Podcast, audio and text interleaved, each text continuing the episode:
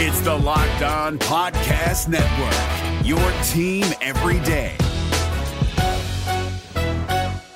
Kyle Crabbs here, host of Locked On NFL Scouting. Join Joe Marino and me every day as we provide position by position analysis of the upcoming NFL draft.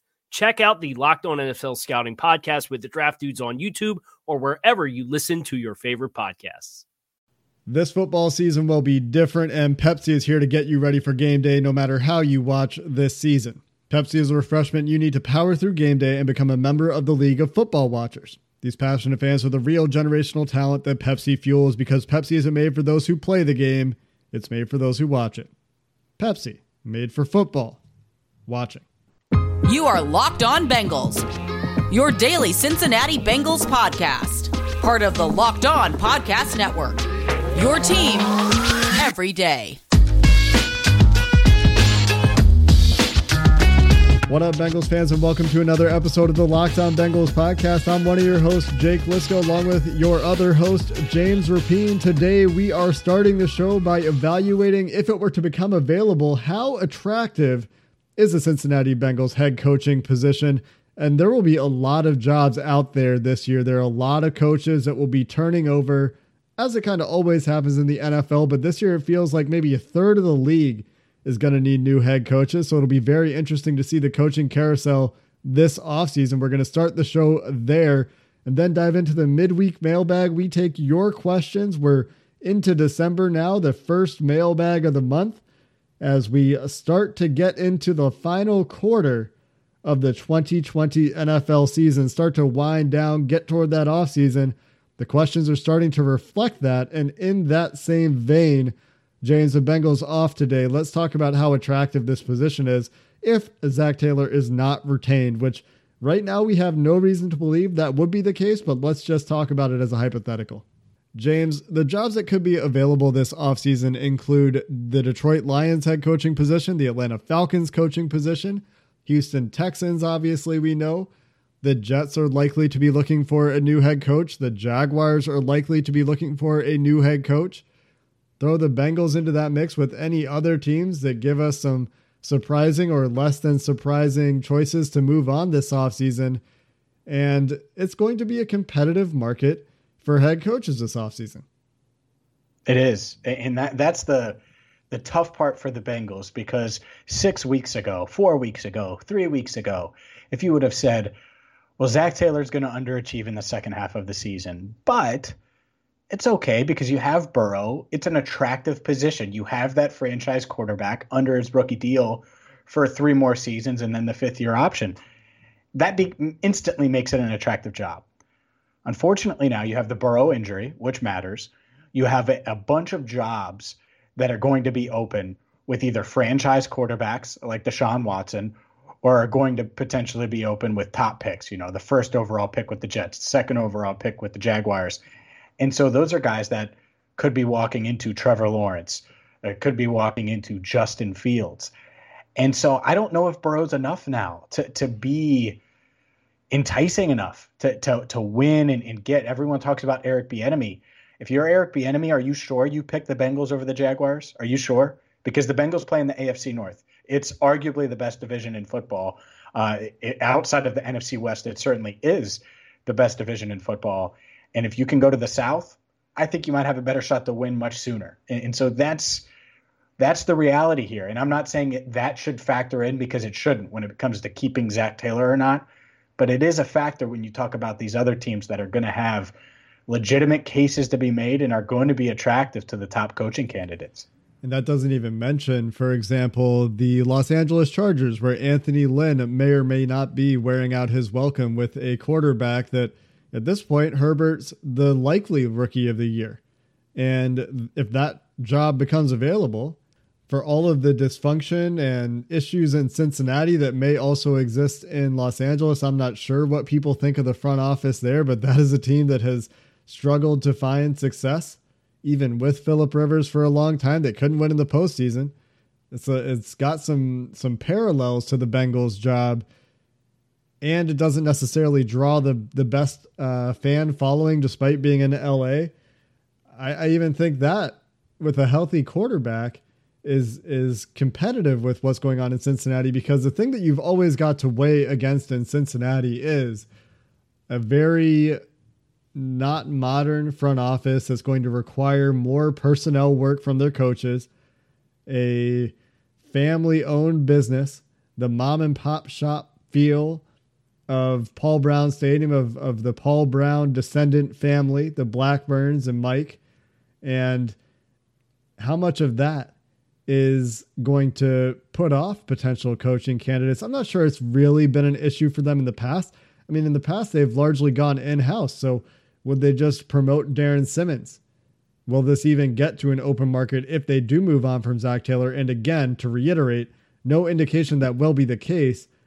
But there are a lot of things that potentially make this Bengals job unattractive and makes it a little bit difficult. Now, the right candidate might come along and say, I want to have that input in personnel decisions. That's something that is part of my head coaching style. That might be a plus for some coaches, but the fact remains that, you know, Jack Del Rio, for example, I don't know if this was a Taylor thing or a Bengals thing. The Bengals have put off some coaches in recent history. Oh, it, could have been both. I, I, I, don't know which one it is. You can't say for sure. Um, but you're right. That that has been the case. And look, if Lou Anarumo gets let go at the end of the year, and again, speculating, but if so, then Jack Del Rio is right potentially because you know if you only have a job for two years and you have a bunch of injuries and you have an aging defense last year and you know there's so many factors that have gone into that, but you can certainly look at the the reason side of things for Anarumo and see why the defense has struggled at times. But that's the key here is the organization just going all in on winning. And and they certainly dipped their toe in it or, or their whole foot in it when it came to free agency. I think they do want to win. I, I don't really question that, even though people do. But if this job comes open, and it doesn't even have to be this offseason, Jake. If it's next offseason, the same thing is going to come up. Are they going to go all in on winning and put all their chips on the table and try to do everything they can to build around Joe Burrow? That has to be their goal, and hopefully that's what they do moving forward. I think there's certainly the will they do what they need to do to win, but then there's always the questions with the Bengals of will they modernize? Will they do things the way the coaches or the coaching candidates want things to be done? remaining to be seen, you know, how much they're really modernizing with Taylor. They obviously spent a bunch of money this offseason. They spent a lot of money on some facility renovations, but how much are they willing to give? And maybe that's part of why we don't see the Bengals move on from coaches too quickly, especially external coaches. And they've been doing that for a while now. They they were before Marvin Lewis came came along. Almost all the Bengals head coaches were promoted from within for for a very long time between the 70s and and the late 90s, early 2000s. So it'll be interesting to see which trend prevails if if they do try to move on from Zac Taylor. And again, the third time I'm going to say this. Currently, no indication from the Bengals, according to insiders, according to just reading between the lines, that that they are preparing to move on from Zac Taylor. But with the results being what they are, it's just constantly a topic of conversation. Speaking of topics of conversation, the Bengals being off practice today means there's very little news to give you. They did sign Kevin Hogan to the practice squad, but outside of that, we're going to take your questions for the rest of the show, and that is coming up next in the midweek mailbag. Speaking of Zac Taylor, the Bengals really need to whip it into shape. You can't win four games in two years. They got to win some games. And if you would also like to whip yourself into shape, I would like you to check out Echelon Fit, the evolution of fitness. They've got an army of world class instructors. They've got thousands of live and on demand studio level classes every day to go along with their state of the art and affordable equipment. You can check out a reflect mirror, just doing some calisthenics in front of the mirror in a guided class from the comfort of your home. They've got rowers, they've got a treadmill. They've got what you need to get that connected fitness at an affordable price, whether it's staying in shape or getting in shape. Echelon Fit can get you there. And unlike their competitors, I've mentioned this very affordable stuff. And one membership lets up to five family members work out at the same time. Right now, you can try any Echelon Fitness equipment at home for 30 days. Just go to echelonfit.com slash NFL to check out their inventory. That's E-C-H-E-L-O-N fit.com slash NFL. If you're looking for the most comprehensive NFL draft coverage this offseason, look no further than the Locked On NFL Scouting Podcast. Join the draft dudes, Kyle Crabbs and Joe Marino, as they go position by position through the NFL free agent class and into the star studded crop of college stars who will be selected in the 2024 NFL Draft. If you want to know who your favorite NFL team should be adding to its roster, you need to check out Locked On NFL Scouting, available on YouTube and wherever you get your podcasts. Part of the Locked On Podcast Network. Your team every day. James, it's time for my favorite time of the week. A day that starts in two and ends in day. It's a midweek mailbag here on the Locked On Bengals podcast, and we're going to get started as has become a bit of a tradition, we'll see how long this holds. As long as she keeps sending us questions, I guess we'll keep taking them. Commissioner Yaz James has two questions for us today. One of them about the Bengals and one of them about a very special time in December. The first question, James, do you think Mackensie Alexander will be back in Cincinnati next season? I do. I do. I think that there's a decent chance that they they look at him and they're like, all right, let's let's sign him to a a two to three year deal now. There are some qualifiers. Do they sign William Jackson to a long term deal? You know, if they do that and it isn't just the franchise tag, because I think they're going to have to tag either Lawson or Jackson, then they're going to probably invested as much as they want to invest into the cornerback position from a free agent standpoint.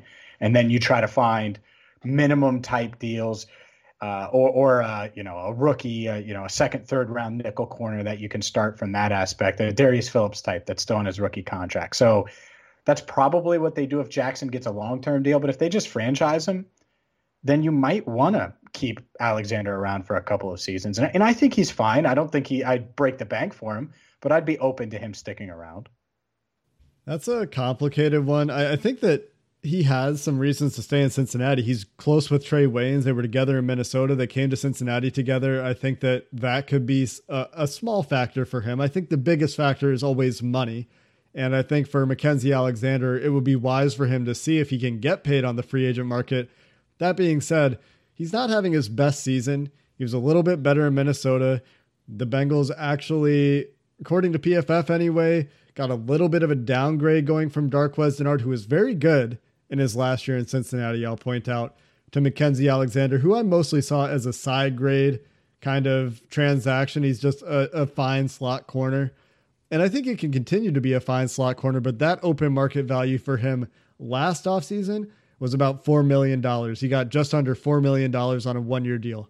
Sorry, it was exactly $4 million. His cap number for some reason is $50,000 less, so that confused me.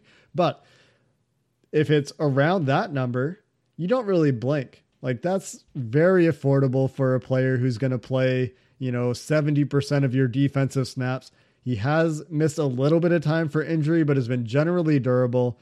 And he's he's doing all the things that you would like to see a slot corner do at a high enough level where if they want to bring him back, I'm not blinking. The other question from Commissioner Yaz James, what do you want for Christmas? oh, I like this one. Look at Yaz coming through. Um, I want a new left knee for Joe Burrow. That's what I want. And, and no more, in all seriousness, no more serious injuries to number nine uh, for the rest of his career. Let, us do that. I, I have everything I need. I'm good. I don't need anything. But Joe needs no more serious injuries. Because uh, you know what I don't want, Jake? I don't want 10 years from now or 15 years from now to have the same conversation we have about the 05 team oh man, if if he hadn't gotten hurt, I, I don't I want to know what the Joe Burrow story is, regardless of that.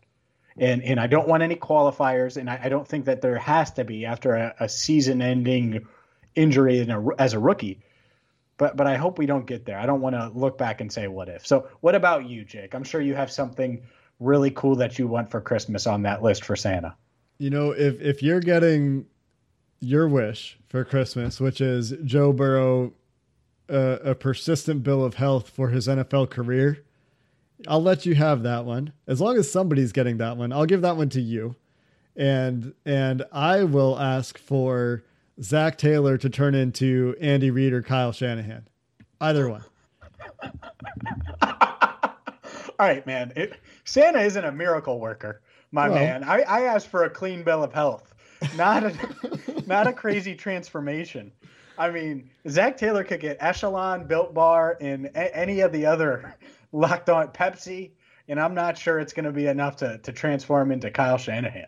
Look, I think both of our Christmas wishes are pretty out there, but uh, I really hope both of them happen more than anything. And I like that we have done a good job of, of theming this to the Cincinnati Bengals. I'm, I'm honestly surprised though that you didn't go with the PS5. Nintendo Switch, baby. It's I a movement. Nintendo Switch. All these new generation systems, and the Switch is like, hey, I'm still number one. It's like Belichick and Brady. Anyways, uh, McCoy. Next question from McCoy says, Why don't the Bengals now and in the past use people such as Giovani Bernard or John Ross as a punt return man or even Brandon Wilson? If these guys make plays, put the ball in their hands, right? Pitt did so with Antonio Brown in the past, and so did Philly with DeSean Jackson. I think that is a good question. And especially when you mentioned Geo, and maybe the Bengals would have done it with Geo if Mixon hadn't gone down. Geo did have some punt return experience back at UNC. I am also a little bit sick of watching Alex Erickson watch punts bounce in front of him and then take a 20 yard roll from the 30 yard line to the 10 yard line, costing the team a bunch of field position. But in Alex Erickson's defense, he did almost win the game for the Bengals on Sunday with that kickoff return that put them nearly in field goal range before, well, Brandon Allen happened. And so I guess, you know, not necessarily the best time to be tearing, ripping on uh, Alex Erickson. I do want to, however, pronounce your entire name here. This is at pull my pants up is on Twitter. And James, you said the first part. McCoy, aka 56 Snap Snap Hot? Snap Hot. There yeah, see, that's why I just said McCoy. Well, you got to give the people the respect they, they deserve and, and say the whole Twitter name in case you know maybe somebody's listening to like I'm gonna go follow this guy because I really like that question, and now follow people who? will know where to find him. Who? The the McCoy, aka Fifty Six Snaphot. it's a Christmas miracle you were able to say it that quick. um, I, yeah, I think as far as giovani Bernard's concerned, trying him back there would make a lot of sense when Mixon comes back. Trying anything like that's the thing. Over the next five weeks, we should see some anything to try to generate a spark, uh, including maybe a some kind of fake return or throwback pass or something like that. Like you're going to have to get creative if you're the Bengals. As far as John Ross, I don't know if we're going to see him again this season. He's on injured reserve right now. And Brandon Wilson, I'm fine with him on just kickoffs, but can he get an end around? Put that man in on offense. Give him some touches on offense. What do you think, Jake? Touches on offense. It's like so far from my list of priorities for things that the Bengals should try. I, I can't bring myself to care about that one so much, but that is a great segue for our next question. It comes from at grill underscore meister on Twitter. Frequent asker of questions, I think, in our mailbag. Welcome back to the mailbag, sir. Since the season is basically over, his words, not mine, but I mean, also that's true. What would you be watching to see if a player should or will earn a spot to stick around for next year. Basically, James, the people need a reason to keep watching games this season. There's five games to go here, right? Five? Yeah. Why should they keep watching the Bengals? Well, there's a, a bunch of reasons when you want to talk about development and, and players that could be parts of the future. Obviously, a guy like Tee Higgins, you want to see him continue to develop. I think Jonah Williams, it's a critical stretch from him uh, or for him after that that stinger that kept him out for a few weeks. He obviously struggled last week. Hey, you got five games now to show you're that left tackle. You're that dude because the uh, entire damn city is talking about Penei Sewell, and and so this is a way for you to show that the the Bengals left tackle position is, and by the way, I'm not saying regardless of how he plays that they shouldn't draft Sewell, but if you're Jonah, this is a, a chance for you to show that you are the guy that the Bengals drafted with that 11th overall pick and that they picked right.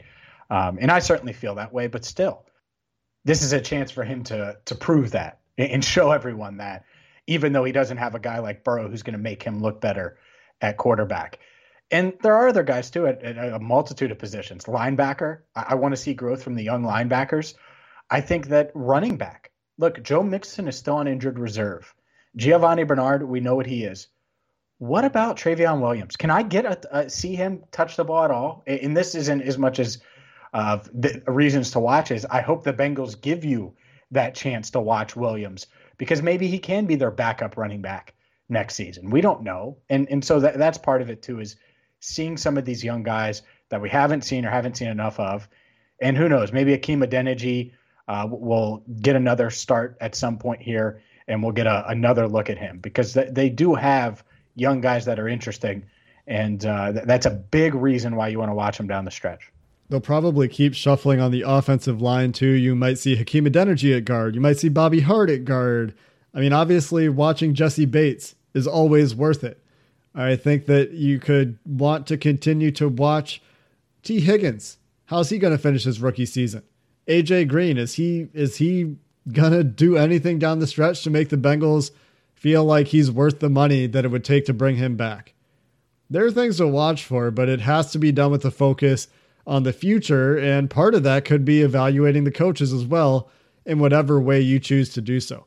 Coming up next, James, we got some questions to finish up in this week's midweek mailbag. Jake and I discuss the number one protein bar on the planet all the time, and that's exactly what I'm going to do right now because Built Bar, if you haven't had them yet, you have to go to builtbar.com and try them out right now. They come in 18 delicious flavors whether it's caramel brownie, cookies and cream, cherry barcia, peanut butter, mint brownie, which is my personal favorite, toffee, almond, double chocolate. They have something for everyone. The bars are covered in 100% chocolate. And the best part about them, it isn't their amazing taste, it's the macros.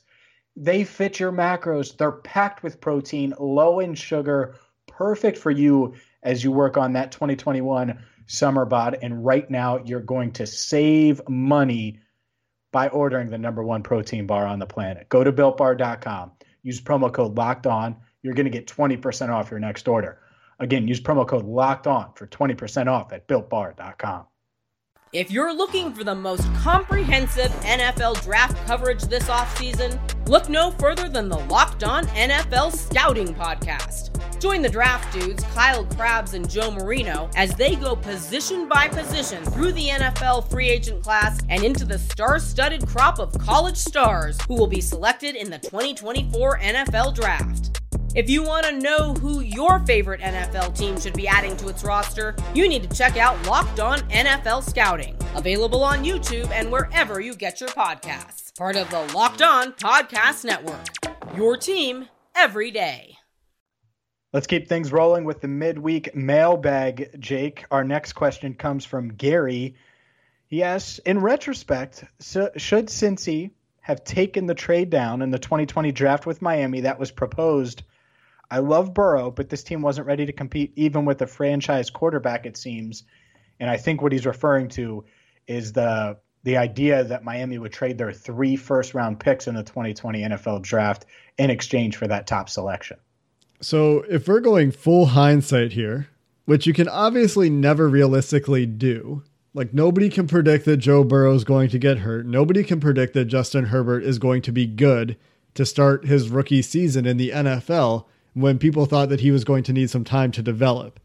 But given that we're doing this silly, not silly, I think this is a, an interesting question, but it's just not the way the world works.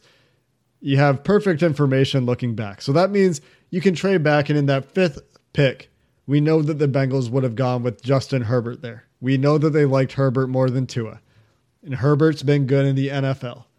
The next pick for Miami came at 18. They took Austin Jackson. Four picks later, Justin Jefferson went to the Minnesota Vikings. Justin Jefferson has been one of the best wide receivers in the NFL, period. All right, so that's who I'm taking at 18. The Dolphins' next pick was at 30. They traded back with the Green Bay Packers from 26. So if you really like a linebacker, you stay at 26 and you take one of them in Jordyn Brooks or Patrick Queen, or you you move down, and again, given that we're playing with hindsight here, you take Michael Onwenu there, who's a sixth round draft pick, who's been the best rookie offensive lineman in the NFL. Then at 32, a couple picks later, maybe you still take Tee Higgins. Maybe you take Antoine Winfield. Maybe you take uh, Chase Claypool, who's been fantastic for Pittsburgh. Maybe you take Xavier McKinney, who hasn't really played very much for New York. Maybe you take Mykal Walker, a fourth round rookie linebacker who's standing out for Atlanta. Maybe you take Antonio Gibson and and you don't re-sign Joe Mixon. So many different ways you can go. And so the question becomes, would you rather have Joe Burrow or would you rather have Justin Herbert, Justin Jefferson, and Michael Onwenu, the best rookie offensive lineman in the 2020 draft class? Which would you rather have between those two things? I mean, if if it's that and those guys are as good as they look now, it's a no-brainer, right? Because you're talking not only franchise quarterback, but franchise wide receiver and franchise offensive lineman. So, no-brainer. Now, at the same time here, and this is the part of it that we don't know and and just to to push back almost and not really push back on you just to push back on the hindsight let's say the the bengals had said no you know what we're going to take damon Arnette, the cornerback that was a reach at 19 for the raiders but they really liked him or maybe we do take austin jackson or uh, Chaisson. like it's it sounds really good the justin jefferson pick but honestly it, just looking at who's there I wouldn't be surprised if, if they had that 18th pick, if they would have taken like a Kenneth Murray out of Oklahoma, Patrick Queen out of LSU, who fell to the late 20s. Like, look at how they prioritized linebacker. So I'm not sure if it would have been Jefferson, even though I would have loved that pick and I was high on him before the draft. So that's the other part of it here is, again, of course they could have gotten it right. And there's a scenario where if Herbert pans out, it would have been a no brainer. But one, he still has to continue to pan out, and two, we have no idea who they were going to take with those picks, and that's that's the difficult part. But no doubt, your scenario, which is obviously the best case scenario, is one that I think a lot of fans would uh, sign up for, even if it meant trading that number one pick, knowing what we know now. I mean, it's cherry picking. So there, there's that aspect of it, right? And you can't, like, that's not how the NFL draft works. You don't have the benefit of hindsight obviously you don't know. Maybe Justin Herbert doesn't doesn't go off in Cincinnati, the way that he's been pretty good out in Los Angeles. And I still think that Justin Herbert is going to be a very streaky quarterback. I think that there will be some pretty high peaks, some pretty low valleys in his quarterbacking in the NFL. He did not have a very good game against Buffalo. I don't know how he would fare against the much better pass rushes he would face in the AFC North than he's facing in the AFC West. So there are a lot of questions, even if you make those picks, as to how they would work out in Cincinnati. It's no guarantee that they would be the same players they are today. Michael Onwenu, would he be the same offensive lineman under Jim Turner as he is under Bill Belichick's staff in New England? Eh, I am skeptical. So even even with the perfect picks, uh, I, you, you don't know what's going to happen. So that's what makes this question always impossible but you can draw up scenarios either way that make it seem like it will be clear to answer it one way or the other. In the K'Lavon Chaisson, I mean, the more I think about it, like that would be tempting. You know, you get an edge rusher because they desperately need one at 18, and then, uh, you know, you're able to get a, receiver later or get more defensive help or whatever. But uh, the reality is, you're right. There's a reason they picked Burrow. It's because they thought he was most equipped, and I think we we've seen it. Like it's proven he was most equipped to lead this franchise in this moment. Uh, in, in, the situation he was given, and we've seen it and we saw it. And I'm not going to let an, uh, a devastating injury or Zac Taylor's lack of head coaching expertise get in the way of that. Lack of head coaching expertise. That's that's quite a turn of phrase. Our next question comes from a New Day Dusty at Dusty Balls 08. Linebacker was such a big concern for so long, but where would you rank that position now, James? I guess in terms of like where is it in your list of concerns? For me, I mean very low. But how about you? Oh, really low. I mean, from a defensive standpoint, I'm more interested in defensive tackle, defensive end, obviously cornerback even even safety to a degree, like you're probably going to add what a, a, linebacker. Let's just say Josh Bynes doesn't come back. You're going to probably add a linebacker. Maybe you want it to be a veteran, but it's more of a veteran that isn't playing much, so you can get these young guys on the field. Um, so, so if I had to rank it on defense, is it last? It's probably last because I think the safety depth is almost more important. Finding that, you know, third safety potentially with with Shawn Williams, but he's probably going to depart after uh, this offseason or in this offseason. Um, and then offensively, it's it's offensive line obviously is ahead of that. I think wide receivers ahead of that. Running back isn't, but even backup quarterback is this offseason going to be ahead of linebacker. So it is low on the list.